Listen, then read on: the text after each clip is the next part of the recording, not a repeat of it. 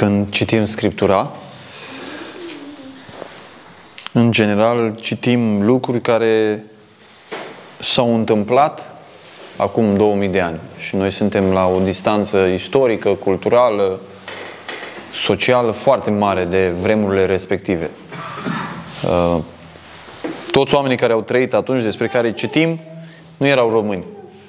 Cu siguranță nu erau români.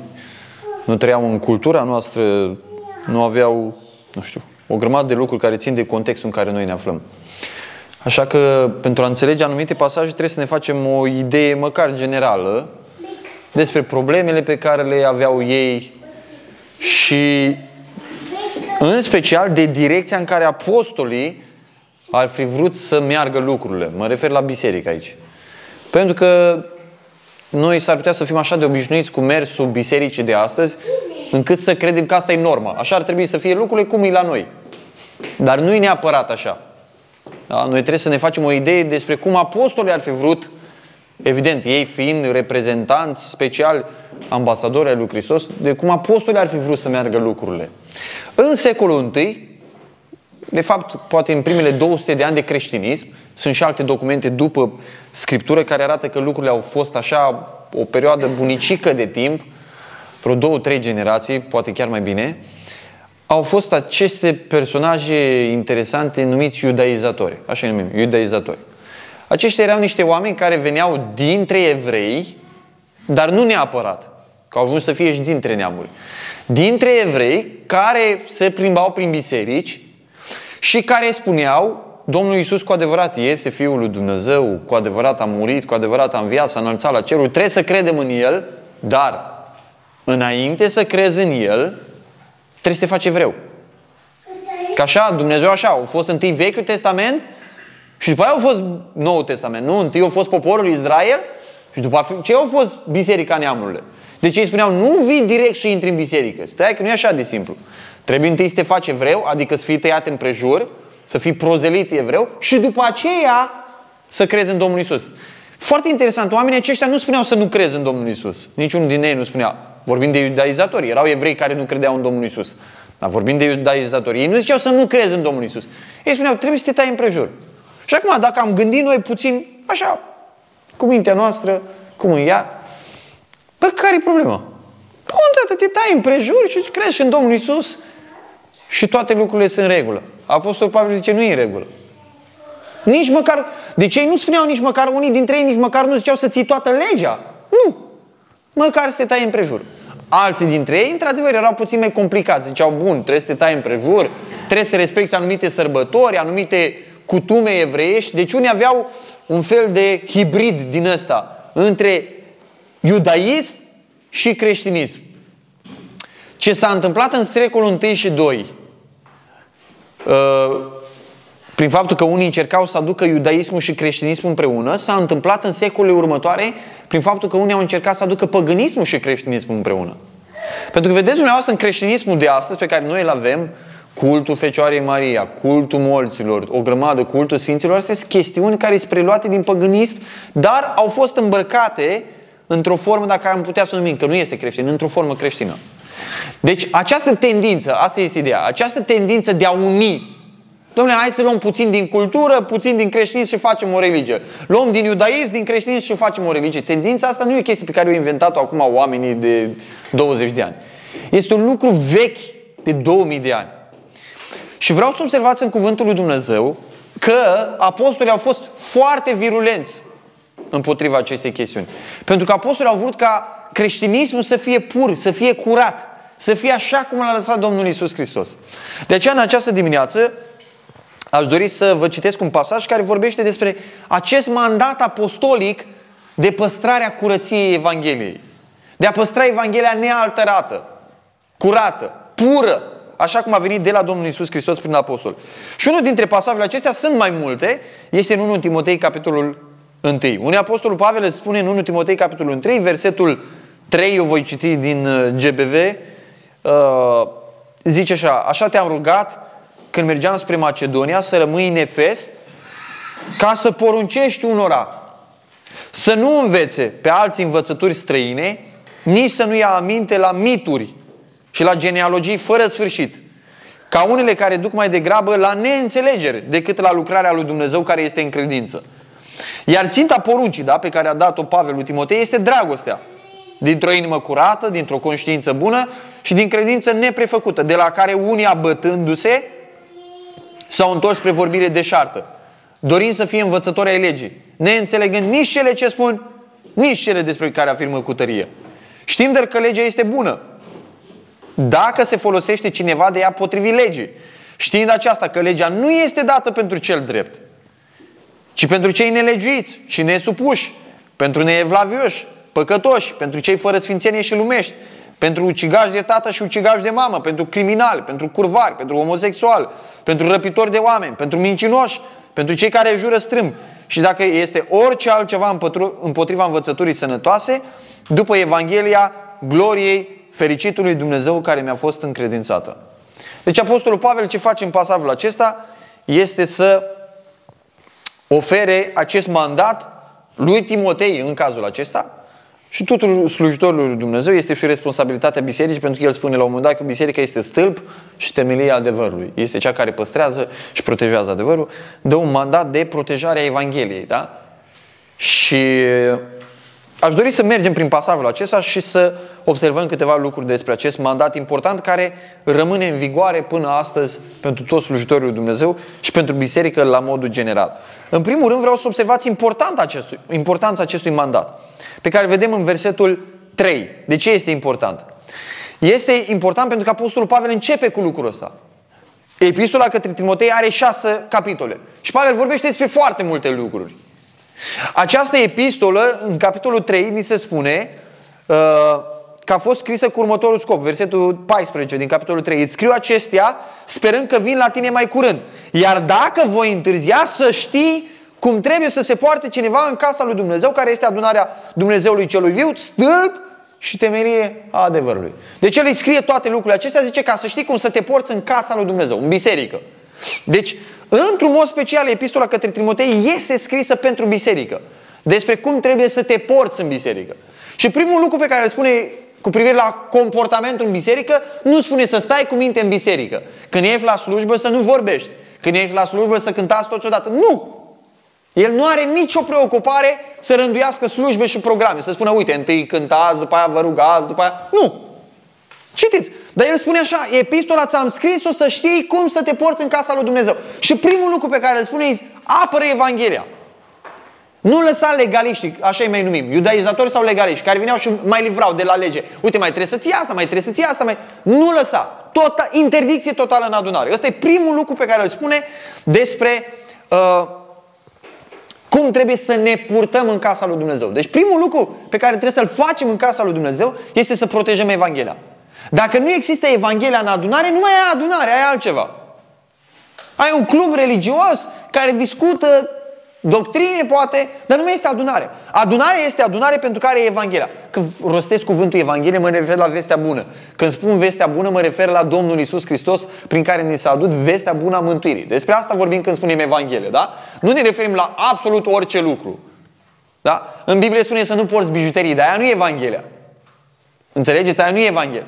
Ăla e un lucru din cuvântul lui Dumnezeu, dar nu Evanghelia. Evanghelia este vestea bună a mântuirii în persoana și lucrarea răscumpărătoare a Domnului Isus. Punct. Despre asta vorbim.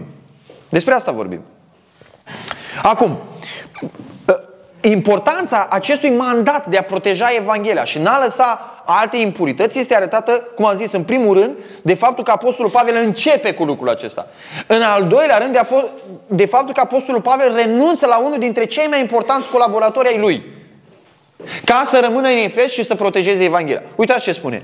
Așa te-am rugat când mergeam spre Macedonia să rămâi în Efes. Deci apostol, vedem în faptele apostolului că Pavel se desparte de Timotei, deși era un colaborator principal al lui se desparte de el pentru că a văzut că în Efes au început să intre aceste învățături străine. El renunță la colaboratorul ăsta lui pentru că și-a dat seama cât de gravă și de importantă era această misiune. Și următorul lucru, Apostolul Pavel îl deleagă apostolic pe el. El nu zice, hai să discutăm cu frații din Efes, vedem dacă sunt de acord să vină Timotei acolo. Nu? Facem o alegere, facem vot, votăm, să vedem. Vor să-l primească pe Timotei, poate nu-i place frizura lui Timotei. Poate nu-i place cum se îmbracă, că Timotei vine cu alt port popular din alt loc, din Imperiul Roman sau din Grecia. Poate nu-i place că Timotei e prea timid, că Pavel îi spune la un moment dat că era timid Timotei. Și îl îndeamnă, băi, Dumnezeu ne-a dat un duh de putere, de dragoste, de chipzuință, nu de timiditate. Da? Fii curajos, Timotei. Poate nu-i plăcea cum vorbea Timotei. Poate Timotei avea nu știu ce accent. Și ăștia spunea, noi suntem obișnuiți cu accentul ăsta grecesc. Nu ne place accentul din partea asta. Nu știu. Apostolul Pavel nu-l interesează. Mă înțelegeți? Nu-l interesează. Îl duce, îl pune pe Timotei acolo prin autoritate apostolică. Apostolică. Am luat la un moment dat uh, parte la o adunare generală a unei adunări creștine, o adunare creștină, în care, înainte de adunarea generală, fratele a pus Bine a făcut. Unul din slujitorii adunării a pus pe perete, acolo, pe ecran, niște principii din Sfânta Scriptură. Și a întrebat pe frați, cine este de acord cu astea? Păi cine ești tu să spui dacă ești de acord cu asta? Cine am apucat să votăm Biblia, dacă suntem de acord cu ea? A, să zicem, 30 nu suntem de acord, domnule, cu versetele alea. Și dacă nu ești de acord, ce? Înțelegeți ce vreau să spun? Sunt anumite lucruri și toate cele care sunt în Cuvântul lui Dumnezeu sunt lăsate prin mandat divin. Iar Dumnezeu nu mai este la noi în carne și oasă acum. Fiul lui Dumnezeu în carne și oasă la dreapta Tatălui acum. El și-a lăsat apostolii care au fost canale de revelație. Când el a vorbit, el vorbea ca și cum vorbea Dumnezeu. De aceea el spune, rămâi în Efes și pune la punct asta. Păi cine ești tu? Apostol Pavel. Păi cine e Apostol Pavel? Delegat direct de Domnul Isus Hristos ca să pună lucrurile în rânduială. Acum noi nu avem apostoli. Ca apostolii să vină și să spună, rămâi tu acolo, tu fă asta. Nu avem apostoli. Ceea ce avem este cuvântul lui Dumnezeu revelat de apostoli. Așa că oricine ar fi slujitorii la noi, oricine ar fi ei, ei au mandat apostolic, adică mandat divin, mandat de la Hristos, revelat prin Duhul Sfânt, de a face exact același lucru pe care l-a făcut Timotei. Să protejeze Evanghelia. Ăsta este lucru cel mai important. Așadar, aceasta, vedem din aceste trei lucruri importanța acestui mandat. Acum observați autoritatea acestui mandat despre care am spus puțin. Unul, că este venit prin apostoli, că este pentru orice slujitor a Evangheliei, că este o parte din responsabilitățile noastre. Este parte din responsabilitățile noastre să ne îngrijim nu și de locul ăsta. Uite, uitați cum a fost uh, și știți cât de greu v-a fost să munciți aici. Uh, avem multe responsabilități ca adunare, dar una din responsabilitățile, dacă nu responsabilitatea primară, este să păzim curată Evanghelia. Să păzim Evanghelia curată, da? Și știți ce e interesant? Autoritatea pe care o dă Pavel să vede mai cu seamă că Apostolul Pavel îi spune așa. Te-am lăsat în Efes, te-am pus acolo să rămâi, te-am rugat să rămâi în Efes ca să ce? Cum zice acolo? Să poruncești. Auzi, să poruncești. Îl vedeți pe Timotei? Timotei era un tânăr. Îl vedeți pe Timotei ridicându-se el să poruncească. El... Știți că de obicei iudaizatorii și legaliștii erau oameni foarte tupeiști. Vedem în alte locuri din Sfânta Scriptură. Ăștia nu erau niște așa care veneau, vreau să spun și eu ceva din cuvântul lui Dumnezeu și încerca și el așa să strecoare pe furiș câte o lege evrească. Nu! Ăștia zicea, venim cu Scriptura! Trebuie să respectați cutumele astea evreiești. Noi venim cu Scriptura, vă spunem. Și vă spunem cum interpreta rabinii noștri lucrurile astea. Trebuie să ascultați că ăsta e cuvântul lui Dumnezeu. Ăștia nu erau. Uh, și Timotei era cam timid. Și spune lui Timotei, trebuie să le poruncești. Aici se vede autoritatea pe care i-a dat-o Dumnezeu lui Timotei prin Apostolul Pavel. Autoritatea acestui mandat se vede prin faptul că i-a cerut să interzică vehement, total, oricui. Nu zice, dacă vine un învățător din ăsta legii de la Ierusalim, bătrân cu perii albi, bă, Timotei, Puțin respect. Poate o spune el prostii și erezii, dar puțin respect față de vârsta lui. Lasă să spună 30-50 o oră erezii și după aceea tu încet, încet încearcă să le spui la frați că există și o altă interpretare. Nu așa îi spune. Nu? Așa îi spune? Nu îi spune așa.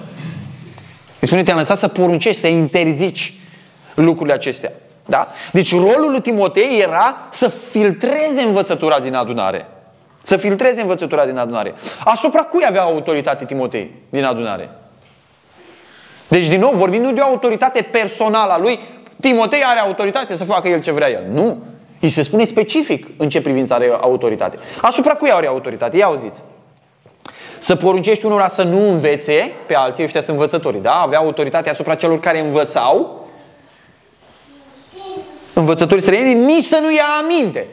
Deci vorbește de cei care învățau și de cei care ascultau. Deci el trebuia să supravegheze tot Asupra tuturor îi se dă autoritate. Și, foarte interesant și important de remarcat, că Apostolul Pavel vorbește aici de Evanghelie. Că mai jos, vedeți, începe să vorbească de lege. Zice, ăștia doresc să fie învățători a legii. Deci e clar despre ce vorbește Pavel. În biserică trebuie predicată Evanghelia și au venit unii care vreau să predice legea. Asta sub lege. Este clar, foarte clar despre ce vorbește Apostolul Pavel.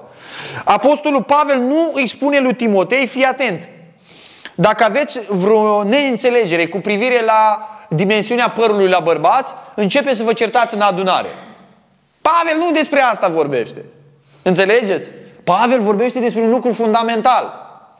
E ca și cum uh, noi aici am începe să discutăm, domnule, de cât de lung ar trebui să fie cablurile alea de la becuri. Nu știu, o, trebuie să fie cumva. Dar altceva să discuți despre temele a unei case, nu? Acolo stai și întrebi de 100 de ori. Și dacă e o neînțelegere, băi, de ce ne înțelegi? Băi, noi credem că ar trebui să fie mai așa sau mai așa. E o chestiune fundamentală. Acolo nu e o chestiune de preferință. Acolo lucrurile trebuie făcute bune, că îți place sau nu-ți place. Înțelegeți? Alte lucruri țin de ornamentare și poți să-ți dai cu părerea, țin de preferințe. Și fiecare cu preferințele lui. Exact așa este în chestiunea asta. Sunt lucruri, dragii mei, din Cuvântul lui Dumnezeu importante, dar care nu țin de fundament. Mă înțelegeți? Nu țin de fundament. Nu țin de fundament. De exemplu, ce o să se întâmple în necazul cel mare în al treilea an jumătate, este un lucru important. Dar nu ține de Evanghelie și de fundament. Lucrul ăla o să se întâmple oricum. Stați dumneavoastră liniștiți, oricât de preocupați am fi noi. Corect? Dacă anticrist o să fie dintre neamuri sau evrei, asta nu ține de Evanghelie. Este un lucru. Da? El oricum o să vină și o să-și facă mendrelele lui. Ca așa spune cuvântul lui Dumnezeu. Nu trebuie să confundăm lucrurile. Apostolul Pavel îi dă o autoritate specială în protejarea Evangheliei. Presez pe lucrul ăsta ca să nu înțelegem că acum pe fiecare lucru din cuvântul lui Dumnezeu, dacă eu am înțelegere, domnule, toată lumea trebuie să alinieze după cum am spus eu. Nu. În privința Evangheliei trebuie să fim toți aliniați. Și să fie lucrurile clare ca bună ziua. Să nu fie niciun fel de confuzie. Să fie, nu fie niciun fel de confuzie. De aceea, vedeți, uh, că unii zic, domnule, tot îți dezbaterile astea, să pierdem mântuirea, nu să pierdem mântuirea. Nu putem să le lăsăm lucrurile astea deoparte și numai să ne iubim. Problema cu mântuirea este chiar ține de Evanghelie. Și discuțiile astea, vă spun, nu o să se termine până la venirea Domnului. Pentru că mântuirea ține de Evanghelie. Eu trebuie să știu, sunt mântuit sau nu sunt mântuit. Doamne, să mântui sau nu să mântui? Eu când mă duc duminică dimineață, în fiecare duminică dimineață la cină și iau din pâine și iau din pahar, eu iau și celebrez un mântuitor care m-a mântuit odată pentru totdeauna sau m-a mântuit pentru trei zile? Nu? E important să știu lucrul ăsta sau nu? Păi, păi dacă lucrul ăsta nu știu, atunci ce facem aici? Suntem la un fel de pocăiți, am talent, hai să tragem care putem mai tare, să vedem care ajunge la final? Bă, eu am ajuns, restul nu a ajuns. Asta e. Din 30 eu am ajuns 2. Ce e aici? Suntem la concurs? Ce? Trebuie să știm. Trebuie să știm cum e cu jertfa Domnului, cum e cu persoana Domnului, cum este cu mântuirea, cu iertarea, cu justificarea. Sunt lucruri care țin de fundamentul Evangheliei. Și exact asta făceau ăștia. Ești mântuit numai dacă te tai împrejur. Nu te tai împrejur, nu ești mântuit. Și Apostolul Pavel vă aduceți aminte în Galatenia atât de aspru, încât zice la un moment dat, vreți să vă tăiați împrejur? Nu, tăiați-vă, scrijilească, se zice odată ce vă tulbură. Îl vezi pe Apostolul Pavel vorbind așa? Ce credeți? O scris inspirat de Duhul Sfânt versetul ăla? Scrijilească-se odată cei ce vă tulburi. Eu, scriu, eu cred că o scris inspirat de Duhul Sfânt. Eu nu cred că a avut așa o răbuvnire de nervi și o scrijilat acolo pe manuscris, nervos, împotriva legaliștilor. Nu, el și-a dat seama cât de grav era să atentezi la Evanghelie, să atentezi de fapt la persoana Domnului Isus și să atentezi de fapt la lucrarea ispășitoare a Domnului Isus Hristos, că prin lângă lucrarea Lui mai pune o sărbătoare evreiască sau nu știu ce lege iudaică sau tăierea împrejur sau altceva. Era grav. Era grav. Dar vreau să înțelegeți că în vremurile în care noi trăim, sunt oameni care din nou au început să facă lucrul ăsta. Vreau să vă spun din start. Noi în adunare aici am predicat despre poporul Israel, despre planul lui Dumnezeu, ce se va întâmpla în viitor, am studiat pe larg lucrurile astea luni de zile. Deci eu nu cred că există vreun dubiu aici între noi că noi iubim poporul Israel. Este cineva care nu iubește poporul Israel aici? Nu este, da? Foarte bine. Uh, deci nu există un dubiu în privința asta. Dar să știți, sunt oameni în vremurile în care noi trăim neo-iudaizatori, care fac exact aceleași lucruri pe care le făceau iudaizatorii în secolul I. Exact aceleași lucruri. Încearcă să livreze în creștinism lucruri de felul acesta. Pavel vorbește aici despre genealogii, de nume, uh, despre mituri și basme evreiești. Știți că în epistolele lui către Timotei mai amintește lucrurile astea. Basme evreiești și băbești. Dacă ai spune unora din predicatorii, unora din predicatorii de astăzi că ceea ce predică ei basme lumești și băbești, s-ar supăra foarte rău. Dar asta îi. Când te depărtezi de predicarea Evangheliei, rămâi cu basme. Băbești, poate îți evreiești și sună o leacă mai bine, că basmele românești poate nu mi se pare așa interesante. Poate sunt mai interesante alea evreiești, dar tot basme ăsta. Tot mituri. Asta spune Apostolul Pavel. Și vedem lucrurile acestea peste tot. Nu tot felul de teorii cu cifre, cu nume. Și vezi pe oameni preocupați. Calculează tot felul de lucruri. O calculat că vine Domnul în anul nu știu care. Acum calculează că vine în 2020 și calculează tot felul de combinații. Și vezi, te întreb, cu ce l ajută pe el la sfințire lucrul ăla? Îți spune cu ce? Cu nimic. Cu absolut nimic. Unii dintre ei încep să vorbească limba ebraică. Doamne, m-am așa apucat eu să vorbesc în limba ebraică. Nu știu, grozav că am învățat limba ebraică, dar cu ce vă ajut? O devenit adunarea noastră mai spirituală dacă vorbesc eu în limba ebraică aici? Nu. Sau în greacă, în care a fost scris Noul Testament. Vă ajută cu ceva? Nu vă ajută cu absolut nimic. Vă spun, nu vă ajută cu absolut nimic. Dacă am începe aici să ținem șapte sărbători evreiești pe an, numai șapte, nu multe, șapte, să le ținem și noi. Vă ajută cu ceva la sfințire? Vă spun, nu vă ajută cu absolut nimic. Îți lucruri preluate poate chiar din Vechiul Legământ, din Vechiul Testament, dar care nu ne ajută la nimic, care au avut un rol în vremea respectivă. Și ușor să tot vorbim despre iubirea noastră pentru Israel, în timp ce nu iubesc pe ăștia de lângă mine. Îmi dau un cap cu fratele de lângă mine sau cu neamurile mele, dar eu iubesc Israelul. Mulți dintre ei, ascultați-mă, știu așa de multe lucruri despre Anticrist, dar îl predică foarte puțin pe Hristos. Vă pot da predici la rând. Ascult 10 predici, știe totul despre Anticrist. Le-ai auzit despre Hristos foarte rar. Atâta, vine Domnul. Bun, e ușor, dacă ai vorbit despre Anticrist, 80% ai vorbit despre Anticrist. Se pare că l mai mult pe Anticrist decât pe Domnul Isus. Noi pe cine așteptăm? Înțelegeți ce vreau să spun? Există o mutație de atenție, de preocupare. Persoana Domnului Isus Hristos nu mai este în centru, Evanghelia nu mai este în centru. Lucrarea Lui, jertfa Lui, persoana Lui. Este o preocupare cu tot felul de combinații, de potriveli, de cifre, de numere, de calcule. Care nu sunt interesul nostru. Ascultați-mă, nu sunt interesul nostru. Și vin din, din direcția aceasta legalistă iudaizatoare. Bun, după ce Apostolul Pavel vorbește despre importanța acestui mandat, despre uh, autoritatea pe care i-o dă lui Pavel prin acest mandat, el explică și explică porunca lui pe care i-a dat-o. Te-am lăsat să rămâi în Efes ca să poruncești unora să nu învețe pe alții învățături străine. Să nu învețe pe alții învățături străine. Deci ai învățători și ascultători. Și el descrie caracterul acestor învățături și le numește învățători străine. Deci când asculți ceva care nu poate fi conectat, legat de Domnul Isus Hristos, trebuie să numești simplu învățătura aia străină. Să o miroși de la distanță.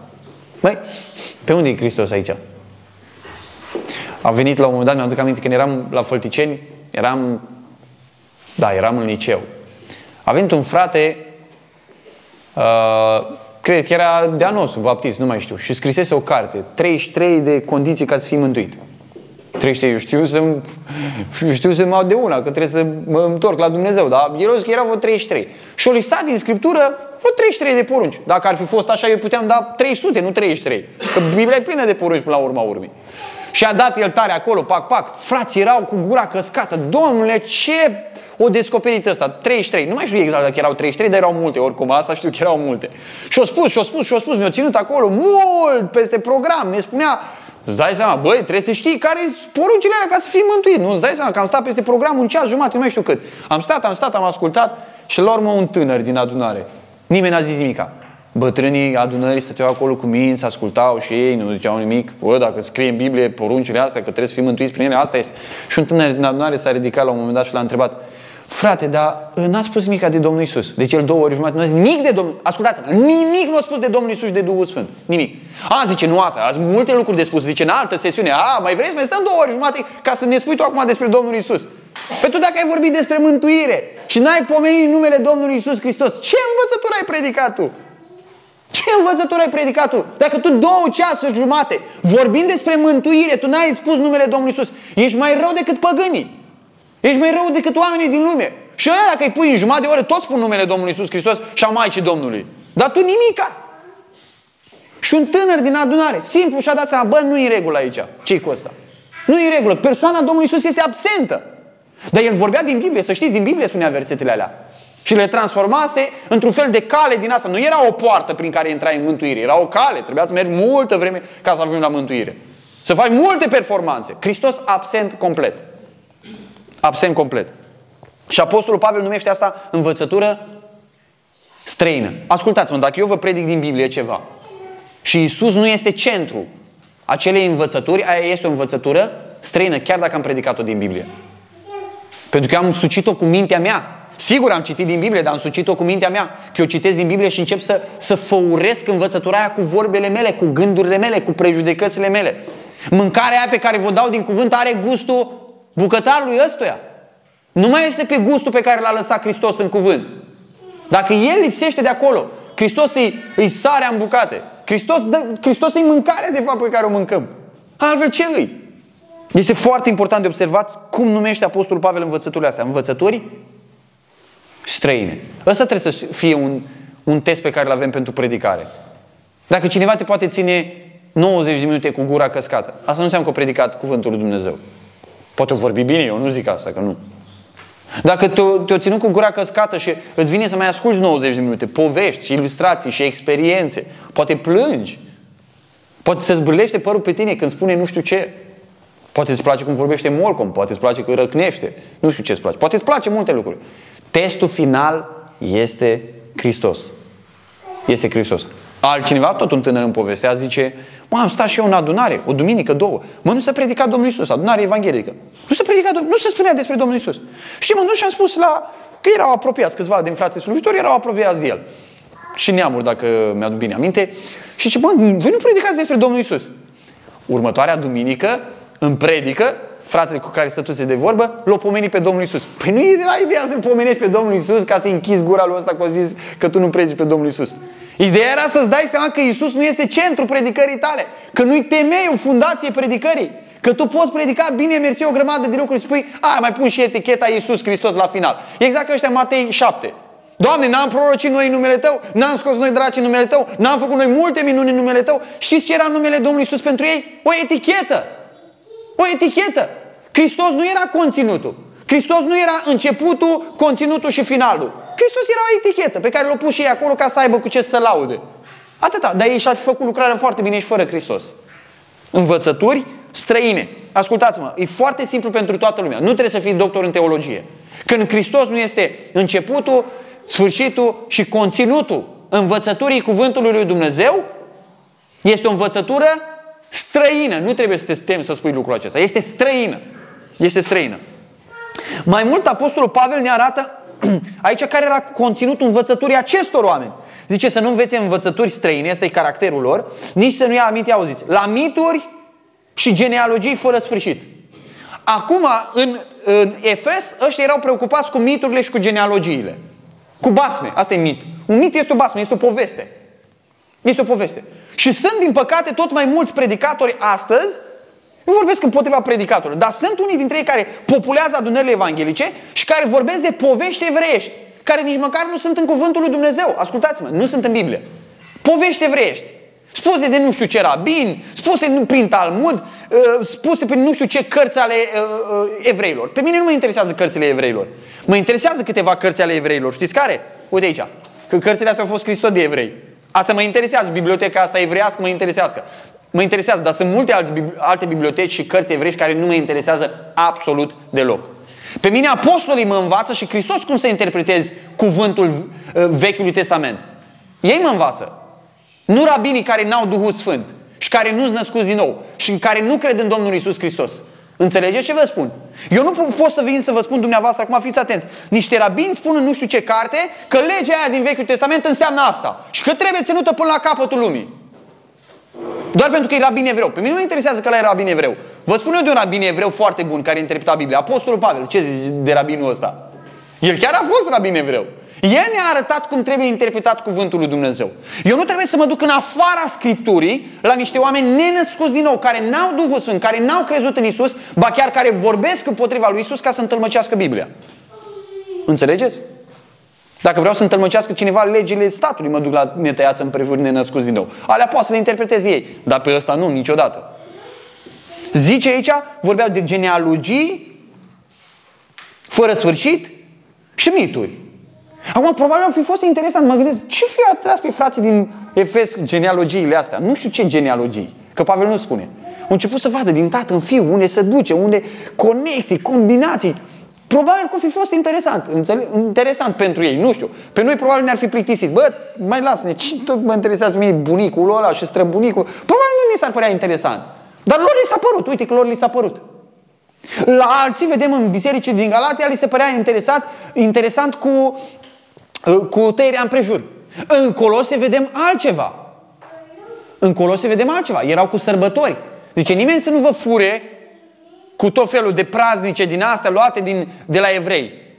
Sau ce ziceau cu, erau cu mâncărurile, tot prin colose. Nu mânca, nu gusta, nu lua, nu atinge. Era un fel de ascetism din ăsta evresc. Deci, vedeți, uh, uh, iudaizatorii aceștia în funcție erau diferiți și ei.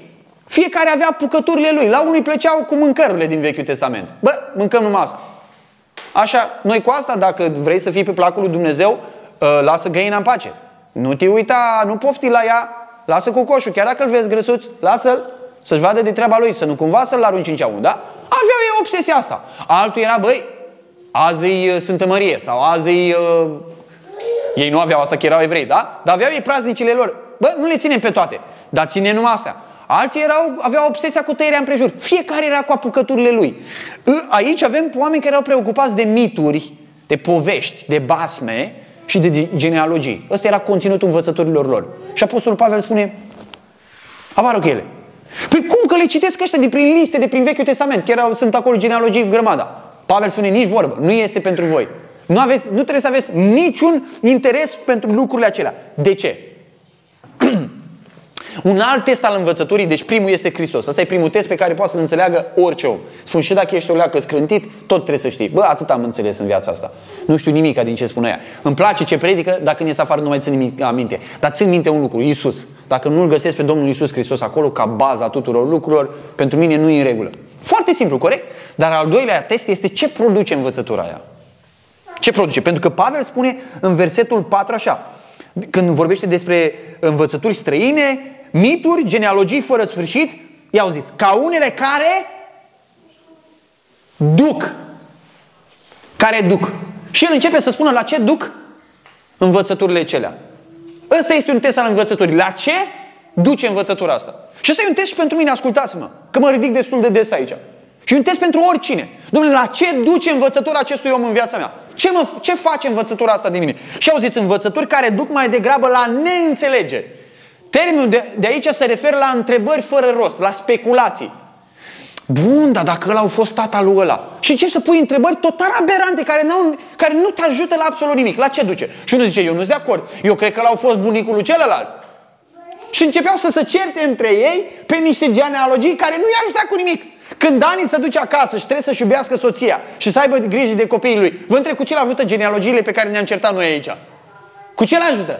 Cu nimic nu l-ajută. Cu nimic nu-l ajută. Și asta făceau ei. Discutau povești, mituri, zice, mituri. Povești, basme evrești. Cu ce i-a ajutat? Cu nimic nu i-a ajutat. Și la ce duceau? La neînțelegeri. La speculații. La întrebări fără rost.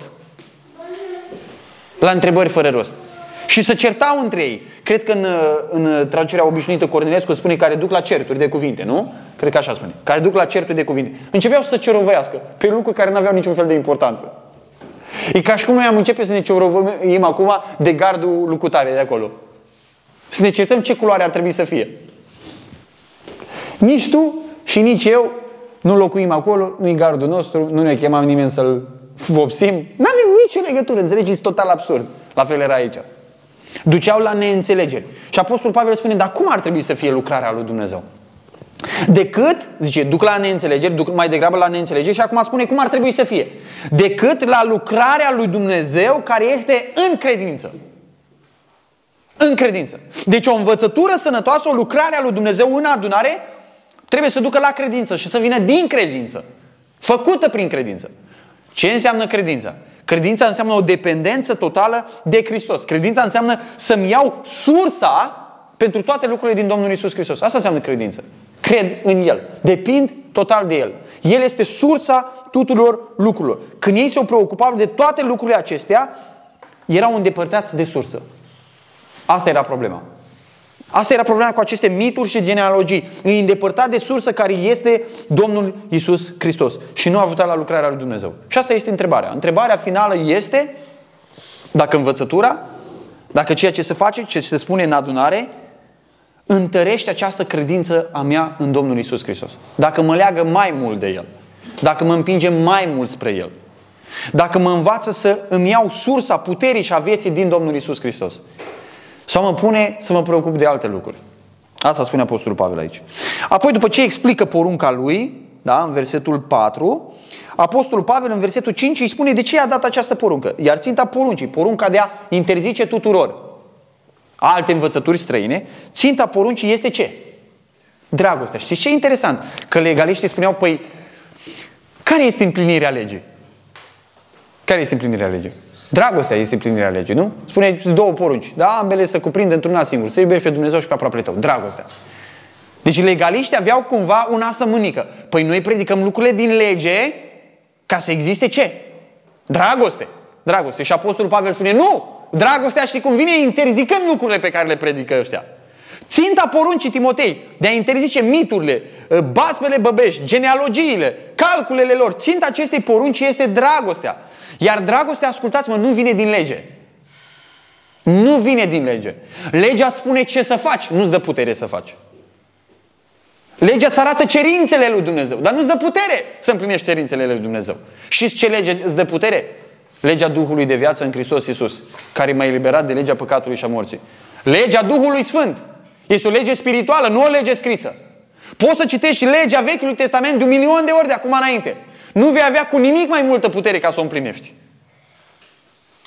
Cu nimic mai multă putere. Ia ascultați, oamenii aceștia promiteau prin legile lor pe care le preluau pe unele dintre ele, unele, nu toate, din Vechiul Testament, promiteau prin ele transformare. O să fiu un om mai bun.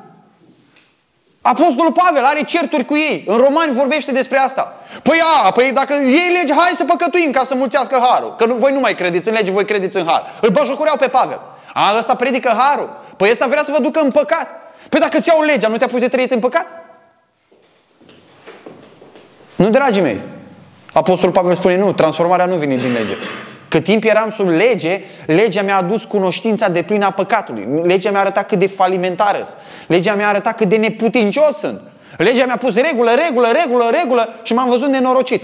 Și pentru că m-am văzut nenorocit în fața oglinzii legii, am fugit spre Hristos, care este împlinirea legii. Și zice așa, dragostea, ia ascultați, dragostea care vine dintr-o inimă, cum zice aici, dintr-o inimă curată, dintr-o conștiință bună și din credință neprefăcută. Împlinirea legii este într-adevăr dragostea. Dacă ar fi să te întrebe cineva, domnule, Biblia e mare, spune și mie despre ce e vorba în Biblia aia. Ce trebuie noi să facem? Domnule, trebuie să iubești, asta trebuie să faci. Trebuie să iubești pe Dumnezeu și trebuie să iubești pe oameni. Asta ne cere Dumnezeu. Nu e simplu. Unii cred că creștinismul e complicat. Nu e complicat deloc. Dar să iubești e cel mai greu lucru. Și să iubești nu poți citind legea. Vă spun, nu poți. Deci e un mit ăsta. Asta e, e un bas. Că dacă citești mai multe legi, asta o să te ajute să iubești. Nu. Nu. Ia zis de unde vine dragostea. Dragostea, zice, vine dintr-o inimă curată. Întrebare, cum ai inima curată? Poate legea să curățească inima? Ai făcut păcat, păcat, păcat, păcat, păcat, păcat. Cu cât ai trăit mai mult, cu atât ai făcut mai mult păcat. Cine îți poate curăți ție inima? David, care știa legea, care trăiește după legea moizaică, după perioada lui Moise, știa toate legile. Strigă la Dumnezeu disperat după ce a păcătuit cu Bașeba în psalmul 51. Zidește în mine o inimă curată, Dumnezeule. Știa că legea nu poate să producă lucrul ăsta. De asta se roagă lui Dumnezeu. Păi dacă eu mi-aș putea curăți inima, n-ar fi o ofensă la adresa lui Dumnezeu să-i cer să facă El în mine ce trebuie să fac eu? Păi Dumnezeu zice, ă, îți curățești inima păzind legea. Nu! Legea îți arată că inima nu e curată. Ăsta e rostul legii. Rostul legii să facă diagnoza. Rostul legii este să te pună pe aparate și să spună, băi, ești defect total. Ești pierdut. Nu mai am ce repara la tine. Trebuie să te duc la șrot, ca pe o mașină stricată. Ești răblăgit total, din punct de vedere spiritual și moral. Asta face legea. Ți arată că nu mai ești bun de nimica. Și legea te împinge, spune, ne-a fost în îndrumător spre Hristos. Legea spune, eu îți arăt că ești falimentar, mai mult nu pot să fac. E exact cum te duci la radiografie. Te duci acolo, faci radiografie la dinți sau la plămâni sau la altceva.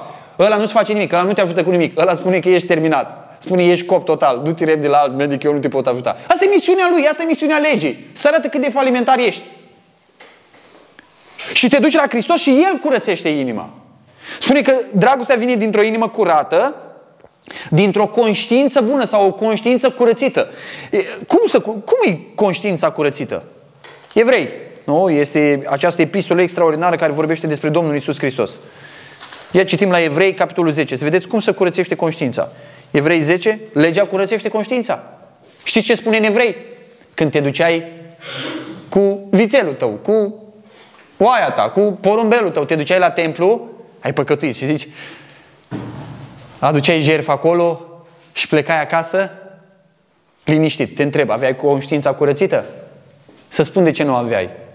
Când erai pe drum, veneai cu pruncii, te duceai cu pruncii de la sărbătoarea mare, te duceai cu pruncii acasă, ăștia făceau năzbâtii pe acolo, te supărai, păcătuiai și ne-ai ajuns bine acasă că conștiința ta era iară împovărată. N-ai făcut nimic. Și prin faptul că aduceai în continuu jerfe, însemna că problema ta nu s-a rezolvat. Că de asta aduceai jerfe în continuu. Și spune în Evrei, capitolul 10, uh, versetul 21, zice, având un mare preot peste casa lui Dumnezeu, să ne apropiem cu inimă sinceră, în siguranță de plina credinței, având inimile curăținte de o conștiință rea. Având inimile curățite de o conștiință rea. Domnul Isus Hristos, Marele nostru preot, ne curățește conștiințele. Da? Vine, dragostea vine dintr-o inimă curată, dintr-o conștiință bună, curățită și ascultați. Și dintr-o credință neprefăcută sau o credință sinceră. Ce înseamnă credință sinceră și credință nesinceră? Vă spun ce înseamnă credință nesinceră. Credință nesinceră e să vin la adunare și să spun cred și eu în Domnul Iisus, îl iubesc și eu pe El, vreau și eu să fiu cu frații și cu surorile, aștept în împărăția veacurilor care va să vie și, Doamne, vreau și eu să fiu cu Domnul, dar eu am alte interese. Am alte interese. Aia e o credință nesinceră. Și știi ce se întâmplă? Persoana asta vine aici și zice, îmi spunea cineva, am fost în, uh, cu Adrian, care poate confirma, am fost uh, într-o evangelizare și îmi spunea un frate de acolo, zice, am început adunarea cu ajutoare, cu tirurile. Pai de mine! Într-o duminică m-am ridicat la Amvon după câțiva ani și am spus, de azi înainte nu mai aducem niciun ajutor la nimeni. Zice, în ziua aceea au pierdut jumătate din membrii bisericii. Jumătate! Jumătate! Gândește să vezi deodată sala jumătate goală. N-au mai călcat picior în adunare.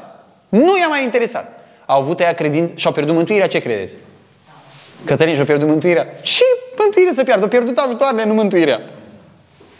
Ajutoarele au pierdut. N-au avut credință sincer. Este adevărat că în adunare e normal să ne ajutăm. Păi dacă văd eu pe o frate, spune Biblia, bă, pe un frate sau pe o soră că nu are ce să îmbrace, stau eu așa și mă uit, normal că l-ajut. Dacă văd că nu are lemne, normal că pune mâna și ajutăm. E normal. Doamne, îi plouă în casă, normal că l-ajutăm. A, uite, pocăiță să ajută. Normal că ne ajutăm. Casa ne spune Biblia să ne ajutăm. Sigur că facem lucrul ăsta. Dar nu ăsta este motivul pentru care eu am venit la Dumnezeu, ca El să mă ajute. Să am și eu un acoperiș deasupra capului. Să am și eu o haină mai bună. Să am și eu o mâncare mai bună. Lucrul ăsta poate să vină, dar nu pentru asta, nu ăsta e motivul meu. Credința sinceră este când vin la Hristos pentru El. Indiferent ce s-ar întâmpla. Și dacă, Domnule, nu o să am. Exact cum a spus Daniel. O să ne scape. Și dacă nu o să ne scape. Noi tot credem în El. Doar noi ne-am dus după El în interes. Din interes. Sau Habacu, chiar dacă smochinul nu va înflori, chiar dacă nu să fie, chiar dacă nu să fie, eu tot mă voi bucura în Dumnezeu mântuirii mele. Că eu nu pentru asta am venit la El. Ca să înflorească smochinul și să facă fructe. Eu am venit la El pentru El. Ca să rezolv problema mea personală cu El. Credință sinceră. Zice, când ai o credință sinceră, dar vedeți ordinea, întâi inima. Întâi inima, o inimă curățită. Conștiința este vindecată, știu că tot păcatul meu este șters în, în sângele Domnului Isus. Eu nu știu un alt lucru mai important pe pământul ăsta decât să merg cu conștiința liberă. Eu sunt spălat de toate păcatele mele în sângele Domnului Isus. Și așa ai și credință, sinceră, neprefăcută, În ordinea asta sunt prezentate. Și dacă ai lucrurile acestea, atunci poți să manifesti dragoste. Nu din lege vine, spune Apostolul Pavel. Așa cum bate Apostolul Pavel, spune, nu din lege vin lucrurile acestea, da? Și acum în verset, de la versetul, foarte interesant, de la versetul 6 și versetul, versetul 6 și 7, Apostolul Pavel arată spre cine este îndreptat mandatul ăsta și începe să vorbește, vorbească despre legaliști aceștia, despre iudaizatori. Zice așa, de la care unii abătându-se, dar de la ce? De la lucrurile aceea, de la credință, de la conștiința bună, de la inima curată, de la dragoste. Pe ei nu interesa lucrurile astea, pe învățătorii ăștia. Zice, de la lucrurile acestea s-au abătut și s-au întors spre ce? Spre vorbire deșartă sau goală.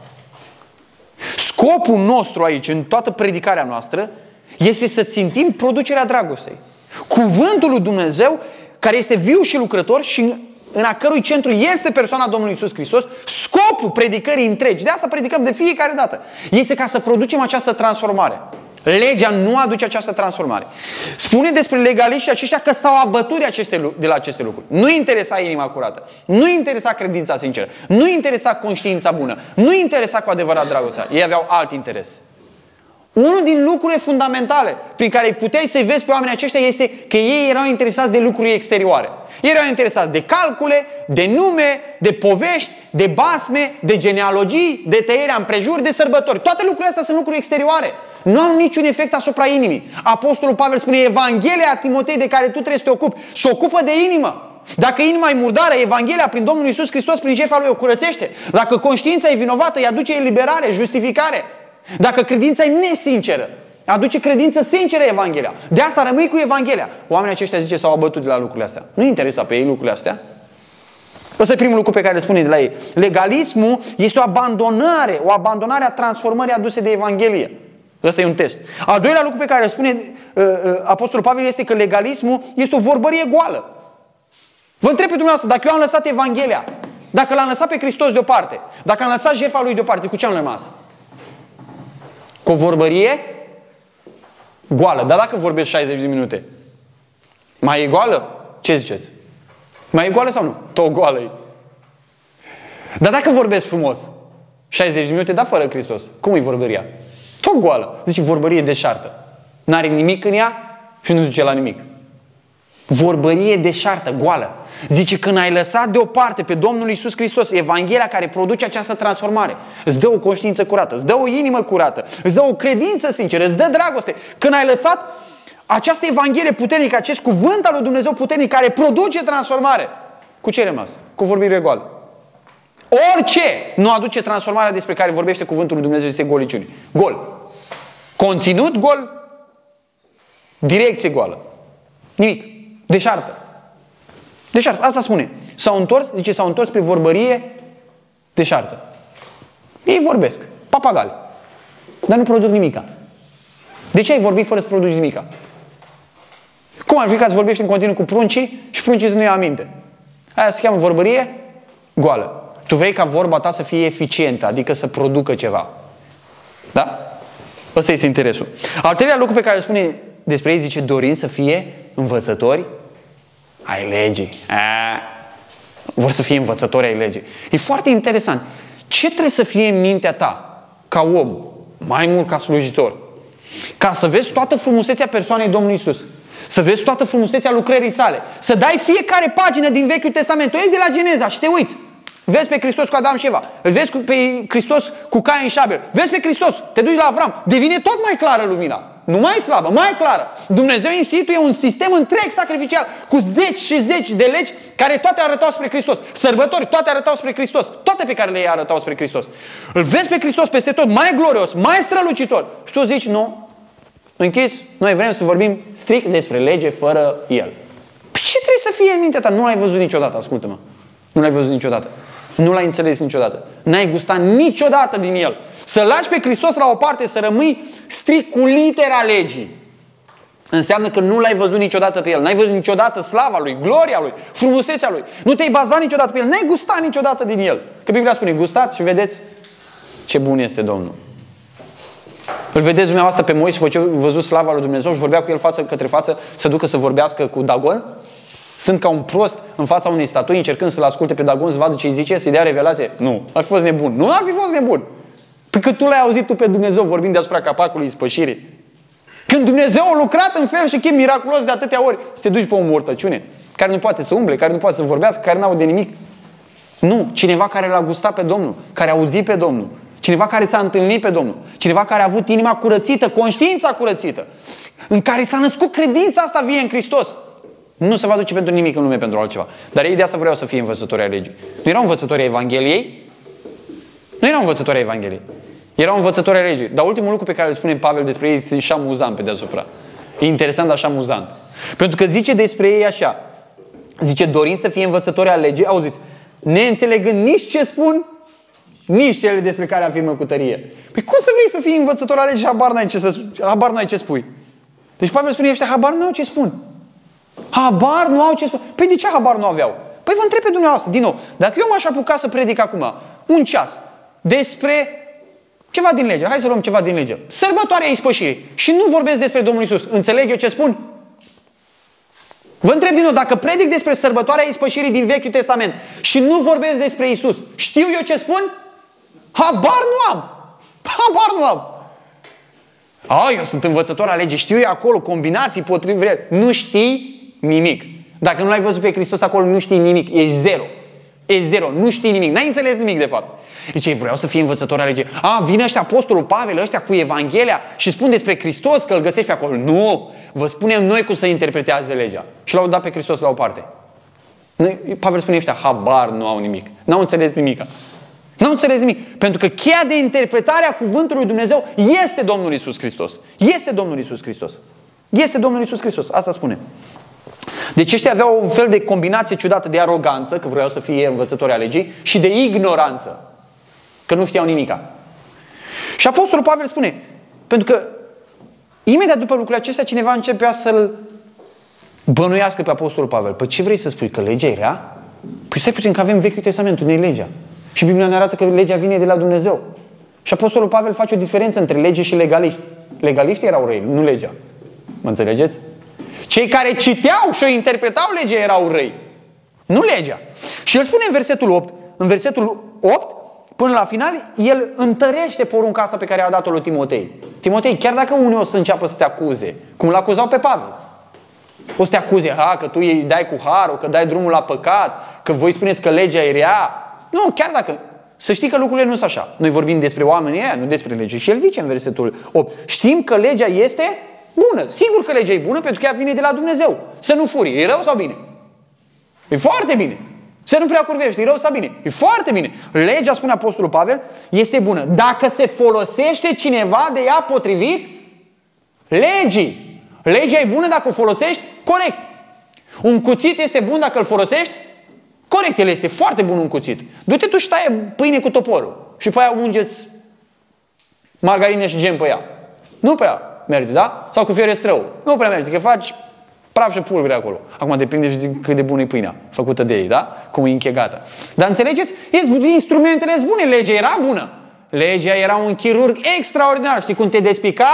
Îți scotea inima și îți arăta toată toată nenorocirea din inima ta și păcatul și mizeria. Era foarte bună legea dacă o foloseai bine. Și el ne explică, foarte interesant, ne arată caracterul legii, spune că ea este bună, ne arată utilitatea legii, spune că ea trebuie folosită potrivit legii. Zice, legea spune cum să folosești legea. În mod normal, dacă mergi cu 50 la oră, un polițist nu sare din boschet ca să te oprească și să-ți dea amendă, nu? Corect sau nu? Deci legea trebuie folosită potrivit legii. Uneori se abuză de lege, este adevărat.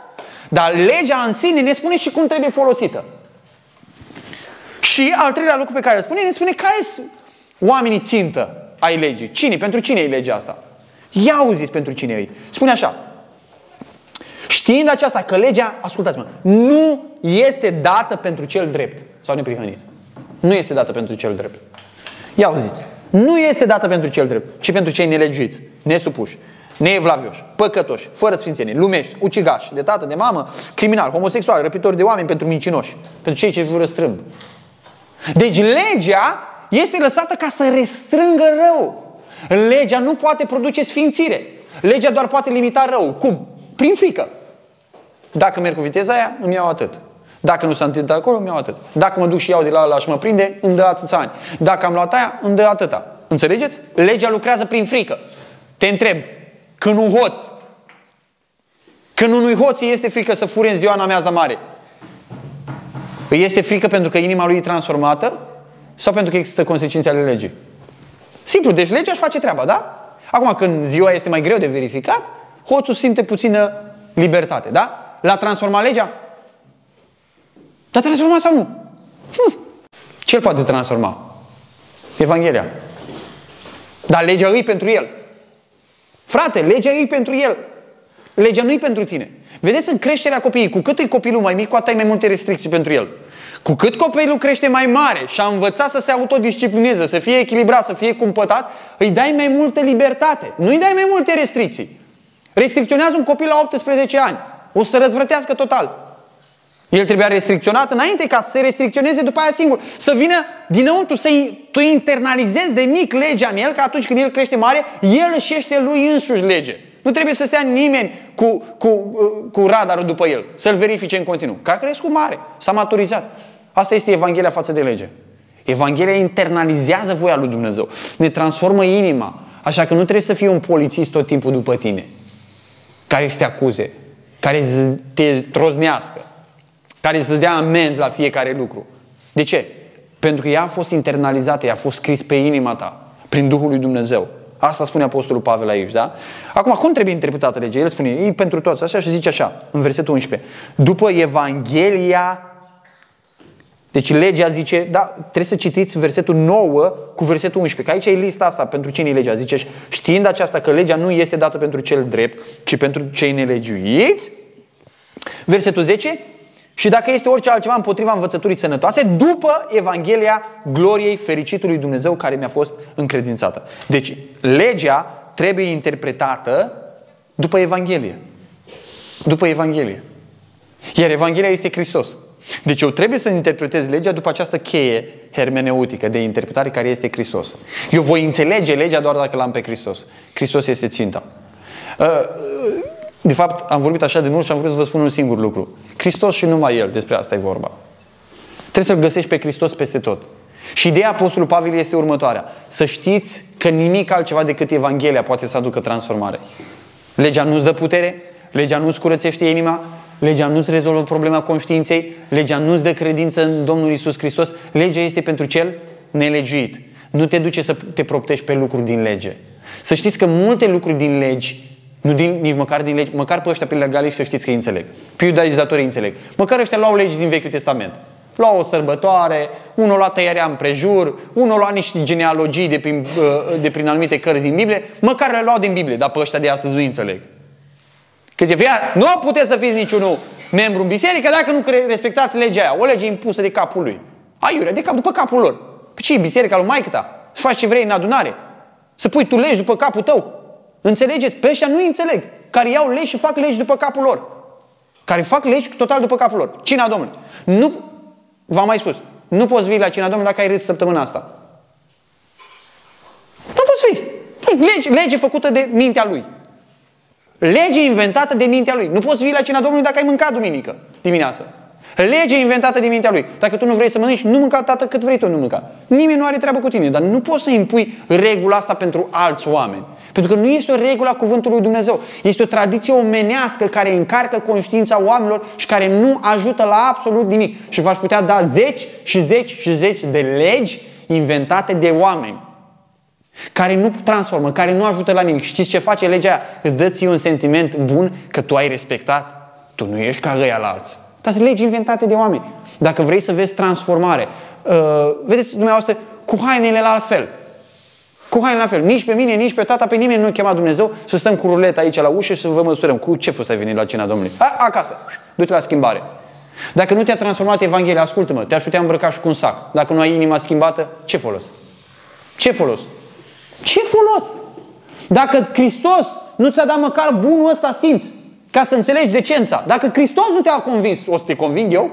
Dacă tu ai văzut jertfa Domnului Isus Hristos și veni la jertfa Domnului Isus Hristos, ai, ai putea să vii ca o țoapă. Pot eu să o conving cu ceva? Spuneți-mi. Dacă Hristos nu a convins, niciodată așa ceva. Dacă Evanghelia n-a avut putere în viața ta, dacă Evanghelia nu te-a transformat, pot eu să te transform pe tine? Niciodată.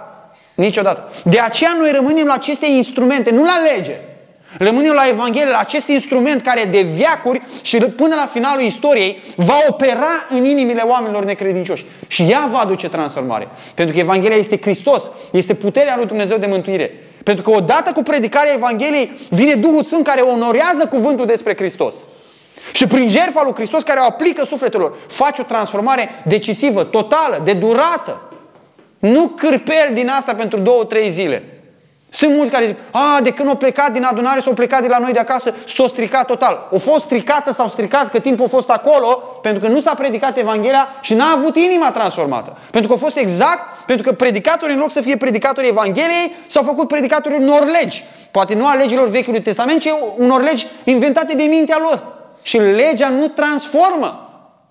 Legea pune restricții. Și bună că pune restricții.